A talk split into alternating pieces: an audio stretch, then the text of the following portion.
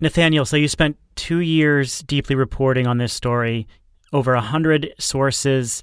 You took over an entire issue of the New York Times Magazine, and then Apple buys the rights for a television series. Did you expect that? Uh, no, um, I didn't expect anything in particular, but the, the, the story has received an enormous reaction, and so that's that's been very gratifying and exciting. Katherine, are you going to be watching on Apple? Of course, uh, Apple owns my soul, uh, so I will be watching everything on Apple. Coming up, we talk with Nathaniel Rich, author of Losing Earth, a piece of climate history that took over the New York Times Magazine earlier this month. First, though, a thanks to Mission Solar for bringing you this show. We're talking about an important time in modern history this week 1979 to 1989. And that turns out to be a time when the modern solar industry was born in America. Mission Solar is keeping that history alive. Mission Solar makes high quality, high power solar modules right in Texas giving you the best performing products with the durability that only Texans can ensure. Find out more about Mission's line of solar modules at missionsolar.com. From Greentech Media, this is the Energy Gang, a weekly digest on energy, clean tech, and the environment. I'm Stephen Lacey. Welcome.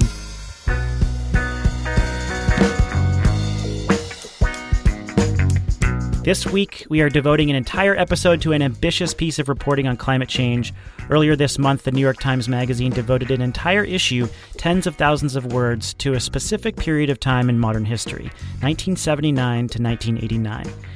It was a time when we first reckoned with the impact of climate change, a period of great awakening in science, politics, and industry to the threat of greenhouse gases.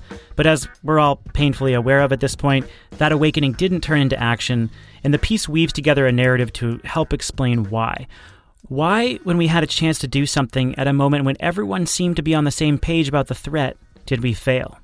So, Katherine, you were uh, sitting there in your Adirondack chair in your cabin in the mountains on vacation, reading this massive tome on our failure to act on climate change. How'd that make you feel on vacation? I was actually really glad I was in the nice, cool Adirondacks and not back in the swamp where I am now, which it's like soup outside because it probably would have made me super depressed to read it then. But it was a great read. That's Katherine Hamilton, by the way. She's the chair of 38 North Solutions. She's there in Washington, D.C. So apparently, Jigar just couldn't handle it. You know, it's his birthday. Happy birthday, Jigar. And he's off traveling this week. Um, but many of us, I think, fell into a kind of uh, morose reflection when reading this piece. Um, we want to know what was it like reporting on this piece for two years. So let's ask Nathaniel Rich. He's the author of Losing Earth. He's got three novels under his belt. He's written a bunch of essays on literature, published nonfiction reported pieces for Harper's and Rolling Stone, and written some fiction. Nathaniel joins us today from New Orleans. Hey there, welcome. Thanks for having me. So, at a time when mainstream outlets are criticized for not devoting enough time or ink to climate change, here comes the New York Times Magazine with more than 30,000 words uh, for a historical piece of all kinds of pieces. How did this piece come about? Through a partnership with the Pulitzer Center. It's the second iteration of this partnership. The first was a piece called Fractured Lands about the Middle East, published a couple years ago, um, which also took over the entire issue of, of the New York Times Magazine. And my editors um, came to me with the idea of doing a, a long full issue piece about climate change and asked if I wanted to to write it. And I said yes. And uh, we, we set about trying to figure out a way to write about the subject um, that that wouldn't kind of repeat the the tropes and conventions that you tend to see playing out in most writing about it. What are those tropes and conventions? Well, I mean, I think it, it, you know, and and a warning, I'm going to generalize. Um, so certainly there are exceptions, but but the basic kind of writing I think one sees now about climate change is that it sort of has several components. It's usually uh, this is a huge problem, as you can see from you know X current event, whether it's the fires or drought or flooding or, or what have you. Um, there, it's getting late. if we don't do anything, soon. It's going to get much, much worse. Here's some science to explain that. Um, these are the forces working against us or the institutions, usually oil and gas industry and the Republican Party, um, well funded by the industry. Um, and and yet, th- if we do something um, will have a chance with, and that might be join Paris Accord or vote for, you know, democratic socialists or or what have you, um, join a protest and so on. And all of that, I think, is valid and true. Uh, I don't really take issue with any of that, um, but I also feel like it's a very um, it doesn't quite cover the whole the whole thing. And so I felt that by going back in time to an earlier historical period before this kind of paralysis has taken hold, both in the politics and to some extent in the rhetoric, uh, that we would be, it would, it would allow a way to broaden the conversation a bit. I want to talk about the framing of the piece, the why of the piece, and some of those conventions a little bit uh, more in the second half of the show when we talk about some of the criticisms and the framing um, of the actual piece itself. Um, so let, us talk about first this era. Why 1979 to 1989? You said it was a time when we were moving toward action until we weren't. Uh, so it was a unique point in time when there was a lot of alignment among a lot of the players in activism and in industry and in politics why is this era so special? So by 1979, the fundamental science um, of climate change is established. Uh, there's scientific consensus on the main points. Really, the, the big picture hasn't changed since then. Um, there's been greater refinement, of course, and, and more data and so on.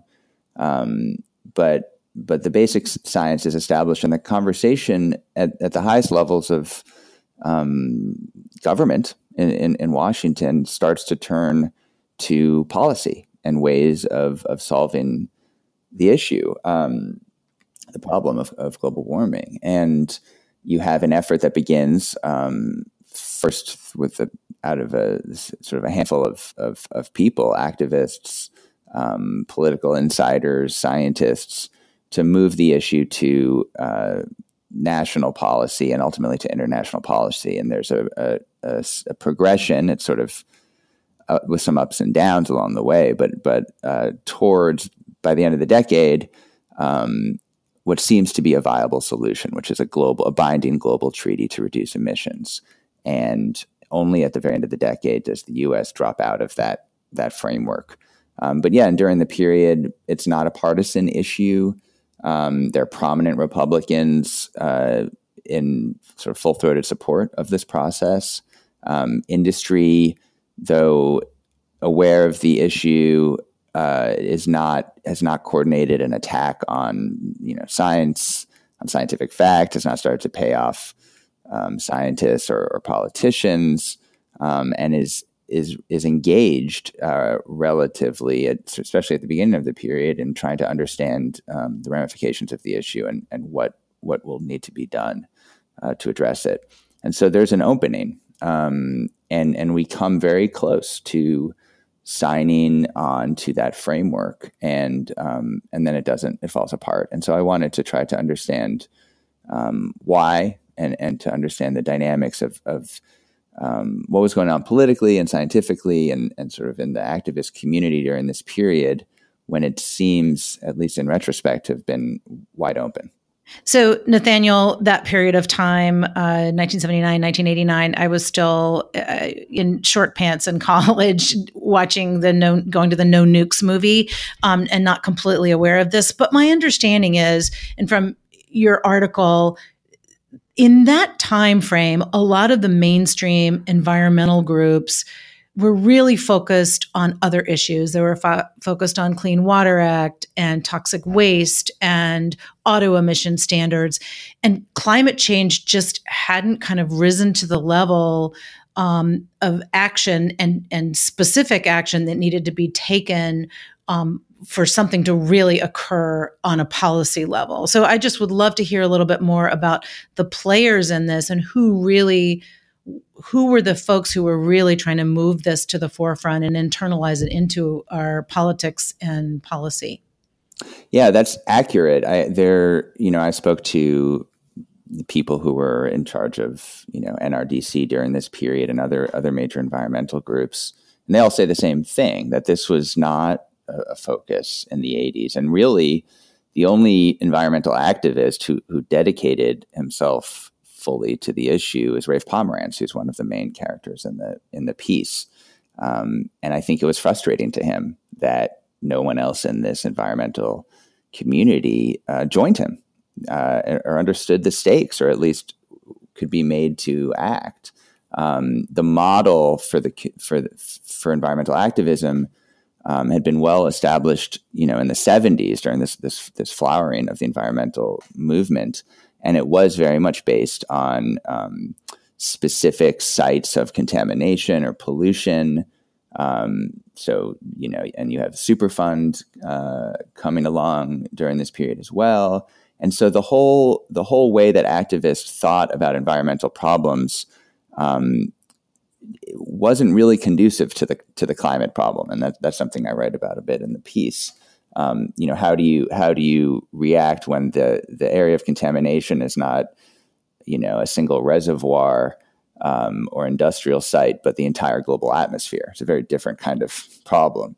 Um, and so, yeah, you have Rafe Pomerantz who's trying to trying to get people's attention. You have James Hansen, a NASA scientist who's comes to really national or international prominence by the end of the decade, but even in the early 80s is starting to um, give these warnings before Congress about uh, the dangers of, of, global warming and the need for policy action. It's a very unusual um, argument to make as, as a government scientist in that period and, and invited some um, anger or contempt from, from other scientists even. Uh, and then you have you have people within um, the halls of Congress. So there are a couple of, of congressmen. I mean, we think of Al Gore later in the decade, uh, Tim Wirth, um, but also some some representatives during that period, um, and then a lot of staffers, sort of the the, the people who kind of make the trains run uh, on time uh, in Congress, so the people who who organize hearings, who coordinate policy, who write speeches. Um, there's a group of young people during that time who worked very closely with Hansen and Pomerantz and others to try to move the issue. And then uh, you also have people within the intelligence community, and and and one of those is uh, chief um, among those is Gordon MacDonald, very prominent, uh, preeminent uh, scientist, government scientist, who uh, joined up with Rafe Pomerantz uh, early on in the decade to try to sound the alarm, and, and they had a series of meetings with with people at, at the highest levels of of the government, including uh, Jimmy Carter's science advisor. So you start the story off with a pretty powerful moment. Rafe Pomerantz is reading some obscure report, um, and all of a sudden he stumbles upon this reference in a technical report on coal, and it was a reference to climate change, on atmospheric changes. What did he actually see?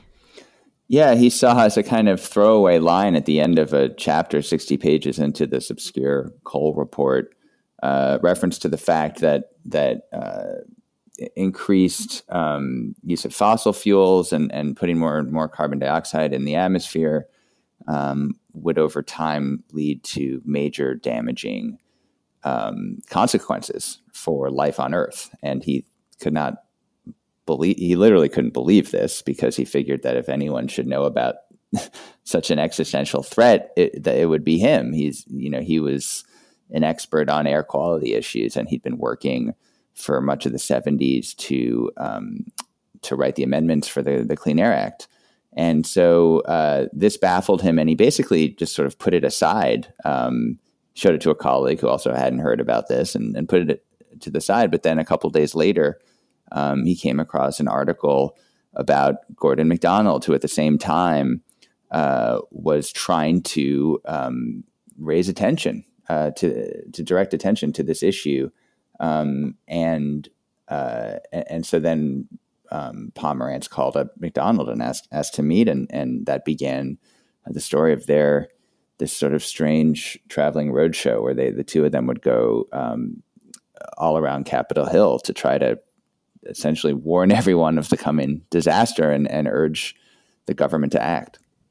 So, one of the parts of this narrative that I think is really telling as we think about what's happening today and what has happened from that time to today is that throughout there isn't something very specific that these people can tell policymakers to act on. So one of the examples that you give is the ozone hole that you know there's, there's this gaping wound in the sky. What do we do about it? We ban CFC refrigerant. So we we shut down that piece of the industry. There was one thing you could do that could really help it and solve it, and we did it.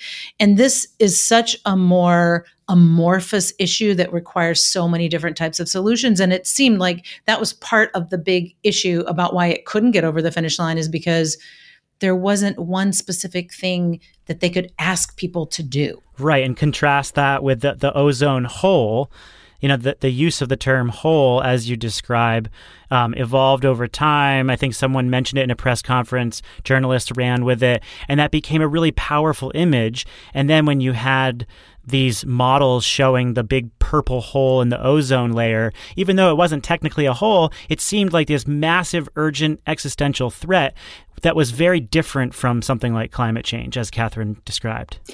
Yeah, it's hard to generalize about the entire decade because the strategies evolved over that period. But but certainly the ozone hole uh, crisis, the public outcry, um, was a catalytic moment in the conversation about global warming because it offered for the first time a viable um, uh, solution, which was a global environmental treaty to reduce emissions of you know CFCs in the case of, of ozone, um, but immediately the, the talk turned within the global warming community to uh, reduce carbon dioxide emissions.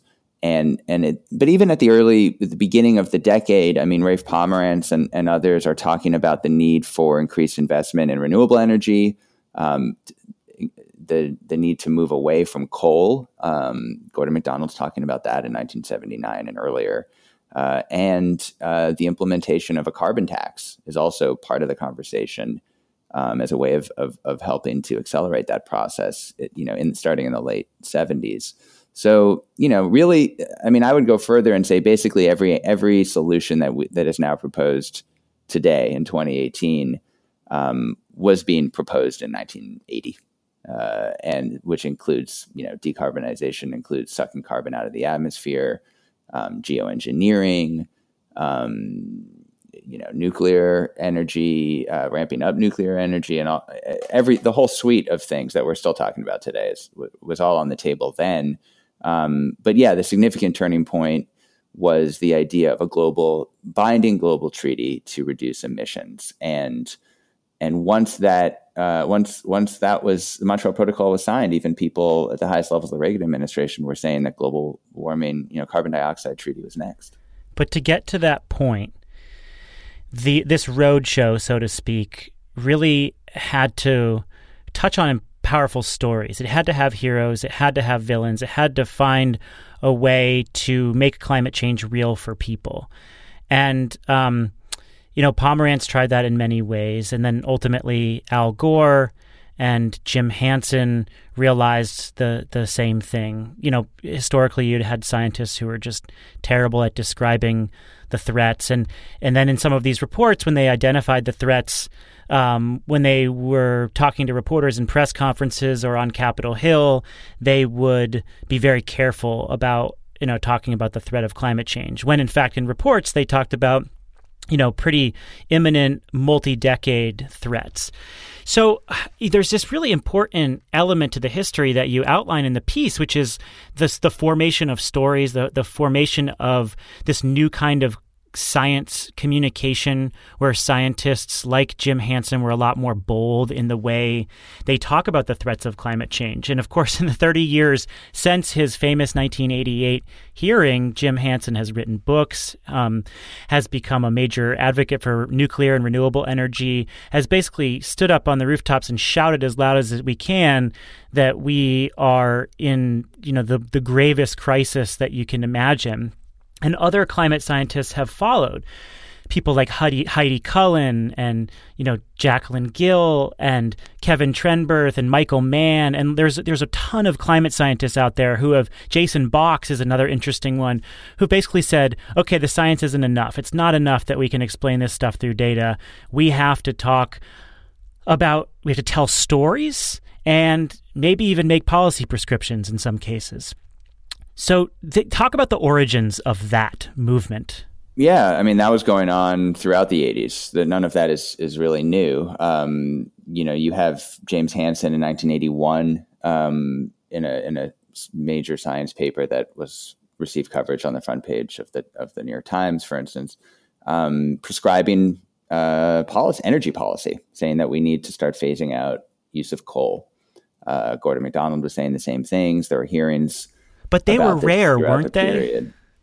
Uh, yes, time? it was somewhat. Yeah, it was somewhat novel at the time. It, it certainly novel at the time for scientists to um, to call for policy change, and it was dramatic. And and and I think it it made things difficult professionally for for people like Hansen who were doing that, um, as it probably still does to this day um, for scientists who who sort of go out on a limb and, and move the conversation. But I think it's probably more acceptable now than than then. But um, yeah, I mean, you see that you see the the beginning of of another kind of approach, which is to link um, current disaster, weather disasters, to climate change as a as a way, as kind of a marketing technique. Um, you see that beginning in 1988. Um, particularly with Hansen's testimony before Congress, where you know he had joked to Rafe Pomerantz before that hearing that you know this business of having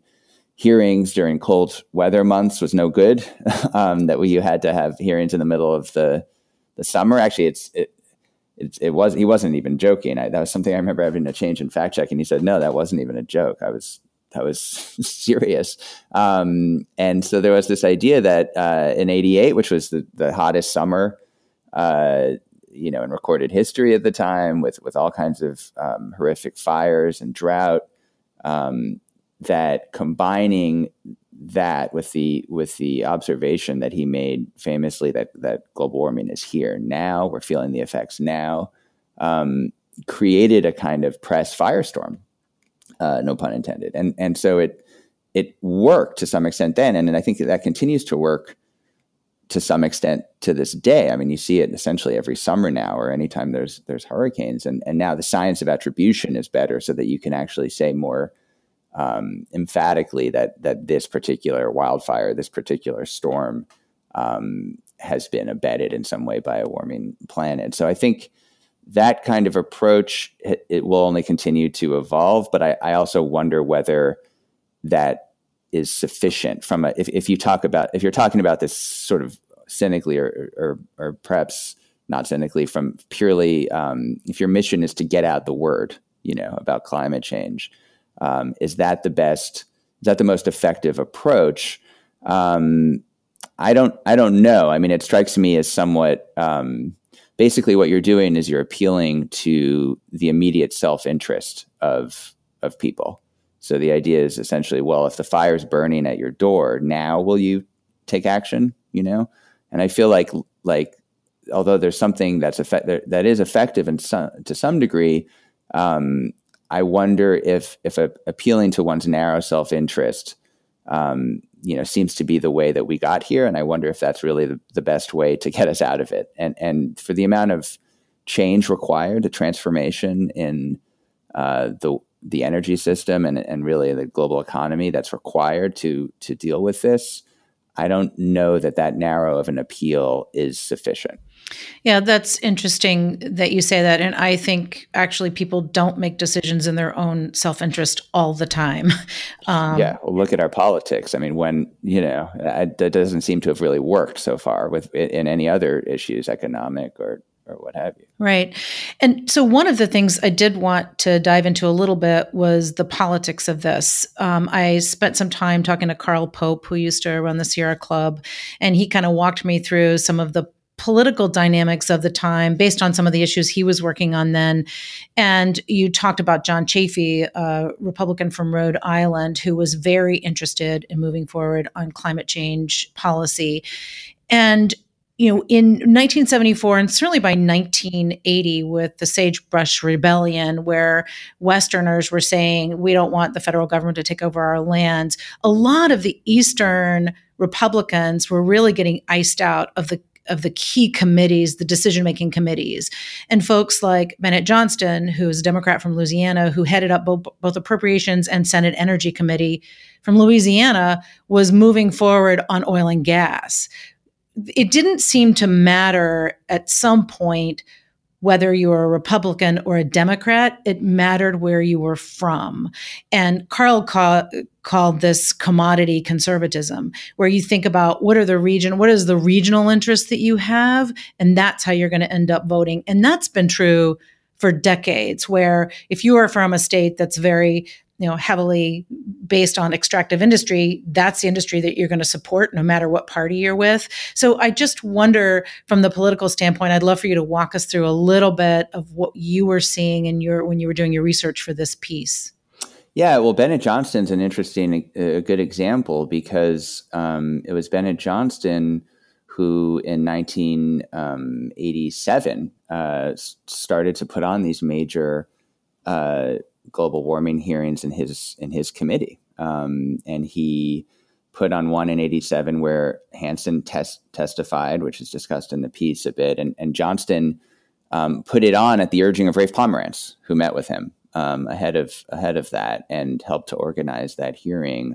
And Johnston, once it was sort of underway, uh, turned it over basically to Tim Tim Wirth, uh, senator from from Colorado, a Democrat who was um, just saw the issue as something to champion um, politically, and and basically took the mantle from Al Gore, who at, at that time had had sort of started stopped talking about the issue that much as much because he was beginning his run for for president, um, and it, it, wasn't a very sexy uh, issue to make his name on in that campaign, and uh, and then it was in Johnston's committee again the next year that that Hansen gave his famous testimony.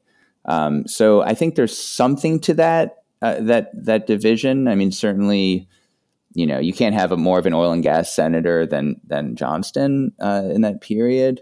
Um, but it's it's a bit hard to to generalize again. Uh, certainly, there were lots of Republicans who were extremely hostile to any any kind of policy that might be seen as environmentalist um, and the Reagan administration as a whole was extraordinarily hostile um, to environmental policy, especially at the outset. On the other hand, um, you do have the Reagan administration um, pushing ultimately to pass the Montreal Protocol, the ozone agreement, um, especially after DuPont comes around on that question, and which is to this day probably the most effective global climate policy or the only global climate policy that we have. DuPont came around because they realized that they could make money off of the problem.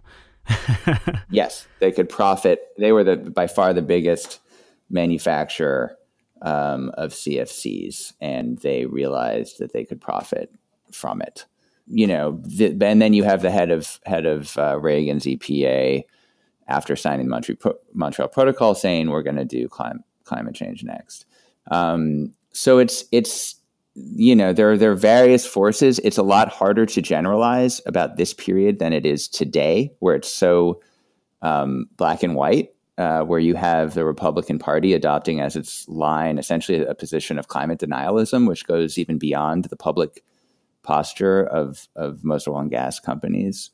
Um, and so it's it it's I think looking back, it's important not to fall into sort of the patterns that exist now. The Republican and Democratic Party were both very different then. Um, industry's involvement was different. Uh, the environmental movement was very different.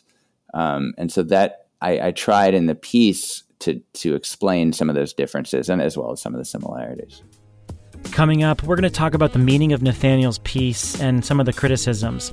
First, though, let's talk about Mission Solar. Man, things have changed a lot since the 70s and 80s. Today we have hundreds of thousands of workers in America's solar industry, and we're doing things with renewable energy that were almost unimaginable back then. Mission Solar is proud to be at the forefront of America's solar transition. The company has an R&D lab and module production facility in San Antonio, Texas, creating high-quality jobs for high-quality solar panels. Mission Solar's panels beat international performance standards by three times, and the company has a new 310 watt module coming out toward the end of the year. To learn more about Mission Solar modules, go to missionsolar.com/products. That's missionsolar.com slash products. So we've got a couple protagonists, and we do ultimately come to a villain, depending on how you look at uh, the story. But that that person is John Sununu. He's a former New Hampshire governor, my home state. Uh, he was chief of staff to George H.W. Bush. And you had this time when activists and industry and Republican members of Congress and even George H.W. Bush himself uh, thought, you know, that, that a global treaty was reasonable on climate change. They were really they they believed George H. W. Bush himself believed that it was a really important campaign message. He he actually latched on to climate change, believing that it would set him apart as a candidate. And then John Sununu comes in and uh, convinces him, or basically like puts enough doubt into the president's mind that he shoves it off of his desk and ultimately leads to the United States uh, kind of walking away from uh, any firm global treaty. Uh, what role did Sununu play in this? And, and it sounds like a lot of the details that you reported on were new. Like this was really newly reported stuff. Yeah, uh, Sununu I interviewed as well as William Reilly, who is the head of uh, Bush's EPA, and also a spokesman for uh, Jim Baker, the Secretary of State, who in his first speech um, gave uh, enthusiastic endorsement um, in front of the IPCC working group that was working on a framework for a treaty and, and endorsed the idea of, of, the, of a binding treaty. Um, I think, I mean, when you get into the beliefs of George Bush, it gets a little murky because I'm not sure how much he believed anything about the issue. I think I think he did see it on the campaign as um, a political winner. It was in the middle of that summer of 1988. It was front page news, and he ran to the left of Dukakis essentially on climate and environmental issues. Um, whether he even understood the science um, at, a, at, a, at a fundamental level, I'm not so sure. Uh, I think he was happy to defer to his advisors, and and the problem with that was that uh, one of his top advisors, William Reilly, was fully supportive of an agreement, and Baker was as well, and and John Sununu, his chief of staff, was was was very strongly against it. Was extraordinarily skeptical of the science. He was a PhD in mechanical engineering, and um, though he hadn't had much uh, familiarity with the issue before he got into the White House, he kind of brushed up and decided it was all uh, poppycock. I think is one of the words he used, and um, and he ultimately won a political battle within the White House, um, and which resulted in in the administration after a bit of a public publicly visible tug of war in which it, its position kind of changed over the course of a year back and forth, ultimately um, refused to participate in in any kind of uh, binding um, treaty. And and we really we haven't gotten very close to to that kind of a solution since. Um, and then shortly after, the politics changed quite radically uh, and decisively. But uh, yeah, and then I think the question is whether why was it why did it take a single chief of staff to um, to ruin this whole process? why why was that enough? Um, I think part of the answer is that is yes, Bush. I don't think Bush was really had a very strong sense of the issue or a strong commitment to it uh, deep down. Um, but also, you know, I think there are larger forces at work that the, the that the argument was for for uh, policy was uh, strong, but it wasn't deep. It didn't quite have the depth uh, that you would need to to force to force it home. Uh, certainly not not anything like what the ozone issue had by by recent comparison. So I know that there was some criticism of the piece, mostly just that you happened to focus on a couple of different people and that you weren't hard enough on Republicans or industry. To, in my opinion, a lot of those hot takes and pieces about your article are the kind of pieces that we just see regularly after any kind of mainstream um, publication covers the issue. Um, I, I found the narrative like really powerful because it took me to a place uh, you know, it, it, viscerally that a lot of people try to get you to when they say, "Oh, think about what our kids are going to say to us a generation from now or two generations from now. You knew about this problem but you didn't do anything about it." Well, guess what? We've we've seen that happen a couple of times already. And when you get to the end of the piece, you can't help but feel that way. Like, "Oh, we've known about this problem for a long time and we didn't get our act together." And I think that's just powerful in and of itself. You don't you don't need a call for action. You don't need to write it with an activist voice. Just the narrative, the storytelling gets you to a pretty deep place. And so that's where I found myself after reading it. Thanks. I, I appreciate that. And and I feel you know, and I'm happy to I'm happy to respond to any any criticism um, on its on its merits. I haven't seen anything. Uh, yeah, as you suggest, the brunt of the criticism seems to be why didn't you write a piece about basically the 1990s and afterwards when industry um, embraced this kind of car- cartoonish level of, of, of uh, villainy that, it, that it's adopted ever since, and the Republican Party as well. Um, and I tried to find examples of that same kind of coordinated effort by the Republican Party and, and industry during this period. Um, and I just couldn't find any, and no one else has found it either. Um, and so uh, you know, I, I it would have been a lot easier to write if if that was going on during this period, but it wasn't. And the fact that it, that there wasn't a really strong coordinated effort um, makes, I think, the failure that much more haunting um, and and alarming. And uh, and so I think that the that that's that's sort of if the piece where the piece probably gets any power that it has is from that uh, awareness, um, and and yes, our failure to reckon with with all of this in, in, in any kind of deep way. Um, yeah. So Nathaniel, my husband and I both read this article at the same time, although on different laptops, uh, in our cabin in the Adirondacks, and we're looking across the lake at this mountain that is just always our touchstone there. And he said, you know, this reminds me, reading this article reminds me of when I was a kid and I went to hike that mountain. And I hiked and hiked and hiked with my family. And I thought we were at the top. I could see the ridge and I could see the sky. And I got there and I realized we were, we had only gotten to the first foothill of scaling the mountain. And we had so many more to go.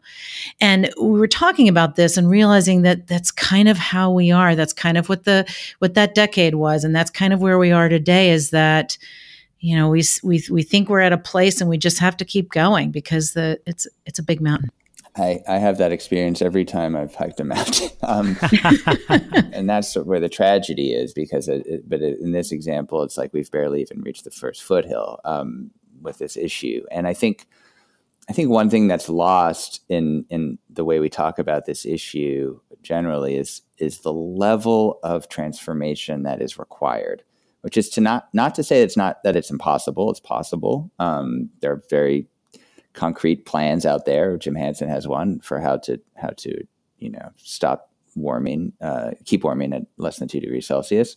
Um, it's also not to suggest that it's not economically on whole um, would be beneficial. There are all kinds of studies showing that a transition to a renewable energy economy um, would, in the long run, be hugely beneficial economically on economic terms. Um, but the level of, of political will required to initiate that process in a in a substantial way um, is really lacking, and, and I guess political will in that sense is really a, a human will, um, and and so the question is I think we'll get there eventually. We'll have to get there eventually because of the level of devastation that's coming. And the question is do we get there because we're in so much hurt that we have no choice, you know, some decades from now? Or do we get there because um, at, we're able to articulate a, a much more powerful argument for action? as we have with other major sort of watershed social issues uh, in, in history. And I don't, you know, pe- some people have said you know, the piece is extremely pessimistic. I don't, I don't really see it in those as optimistic or pessimistic. I think um, my hope is that by understanding the full, uh, not only the nature of the problem, but our our own the nature of our own limitations, um, personal, uh, social, political, um, will we, we, really be able to grapple with this in a in a serious way um, at the level required to um, initiate major transformation in, in our world? Because transformations come in one way or the other. The only question is uh, how involved are we going to be in it? Nathaniel Rich is the author of Losing Earth. You can find that in our show notes. You can also just find it by Googling Losing Earth and checking out the New York Times. He uh, is a novelist, an essayist, has written a bunch of nonfiction stuff, and his latest is Losing Earth. Nathaniel, thanks a lot for joining us. Thank you so much for having me. All right, well, let's wrap up the show and uh, give our free electrons. So Jigar's not here. That means Katherine, who usually gives her usual two or three, probably has like five or six, huh? no, I'll just give two again. okay. Um, okay, so one is that there was a report titled Global Climate Action from Cities, Regions, and Businesses. And it was done by Data Driven Yale, the New Climate Institute, and PBL Environmental Assistant Assessment Agency 2018. And this report talks about how collective action on climate, this is a good wrap up to our last conversation, collective action on climate is much more powerful than individual action or individual state and regional action. So we we say a, lot we talk a lot about how our the administration the current administration is rolling back public policies um, but it's okay because cities and states are ag- taking action and corporates are taking action well in the end it turns out that it would be a lot better if all of it were happening. But they they have a very data driven as the re- report would lead you to believe approach to this. And i just thought it was good that it came out. I think it's something we should all read. And, and at some point we may want to even talk about it in more detail. What's your second one? Yeah the second one is just how humbling it is to have people all over listen to this show from all different backgrounds, all different political persuasions also. So I've heard from, you know, people on the far right. I've heard from senators, I've heard US senators, I've heard from all kinds of people. One of the most impressive, as an example, was a young woman who came to me and she said, I'm a fan of the show. I'm also a White House fellow, which is a very prestigious position to get. And she said, I'm trying to think about what I'm going to do next. And this happens a lot where people come and chat and I love listening to young people and what do they want to do. I I can't always lay a bunch of wisdom on them, but I ask them a lot of questions and just uh, have a general interest in in meeting people. Well, it turns out this young woman is named Sharice Davids, and she just won the Democratic primary in Kansas's third district. She is a mixed martial arts professional, a Native American, and part of the LGBTQ community, and is just astounding. And she's a fan of the show. So um, I'm every day blown away by not just people from, you know, that there's so many people who listen, but people who really care about what we talk about and am, am happy to be a, some sort small part of that. That's so cool. It's a testament to the power of this medium too, because we can have a successful you know financially sustainable show that allows us to talk about a niche subject of great importance to people in the world and to influence people who are making decisions in the world and you know ultimately hopefully make the world a, a better place. God, i hate even hate using that term just because it's so silicon valley but you know to, to truly like make an impact. And it, it goes back to the power of the podcasting medium um, that allows us to do what what we can do every week. Yeah, it's great to be part of it. So, as I was reading the Losing Earth feature, I saw a couple tweets come through from a guy named Ed Hawkins. He's a climate scientist at the University of Reading. And Ed Hawkins is known in social media for putting together the coolest graphs about climate change that you can think of. And I use coolest with uh, air quotes because you know who really thinks that graphs that show extreme planetary warming are actually that cool? But they are cool in that they get people thinking about climate change differently. So his latest um, visualization project is climate barcodes.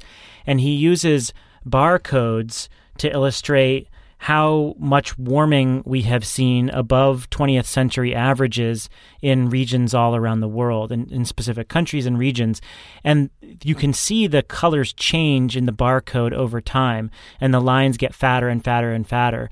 So it's taking something that we know and recognize, a barcode, and applying uh, increases in temperature averages. And it's just you know, it's really stark. Like you can clearly see how quickly temperatures are changing uh, as you know the decades move on. He's also done another famous one that really broke through. Gosh, this must have been last year. I can't remember when it was, but it was. It's really cool. It's the climate spirals, and um, essentially you can see this little wheel turning and it's this little jagged line that's a, that's a, that's a wheel turning and slowly you see the spiral emerge and that's how much temperatures have risen over 20th century averages over time and you get and the spiral turns redder and redder and redder. So it, it starts spinning wider and more out of control and it's again very visceral. Um, you can you know, it's not just a traditional heat map. It's not just some statistics about how far over the 20th century averages we are. It is a shape and movement that we know really well. And I just think it's extremely important to be able to break through the noise with that kind of visualization. So, a kudos to Ed Hawkins. These have gotten a ton of play on social media, and I hope that he continues to do more. Yeah, that stuff is amazing and can really help tell the story. I've always been a big fan of folks like Edward Tufte, who wrote The Visual Display of Quantitative Information and many other books, who really talk about how do you make something how do you how do you create something visually that displays data in a way that creates that visceral reaction? Indeed. I think we can wrap it up there. So how does it feel being back in dc now Katherine hot. yes, indeed. Boiling here, and even worse in my little recording booth here where I've been locked in for about an hour and a half.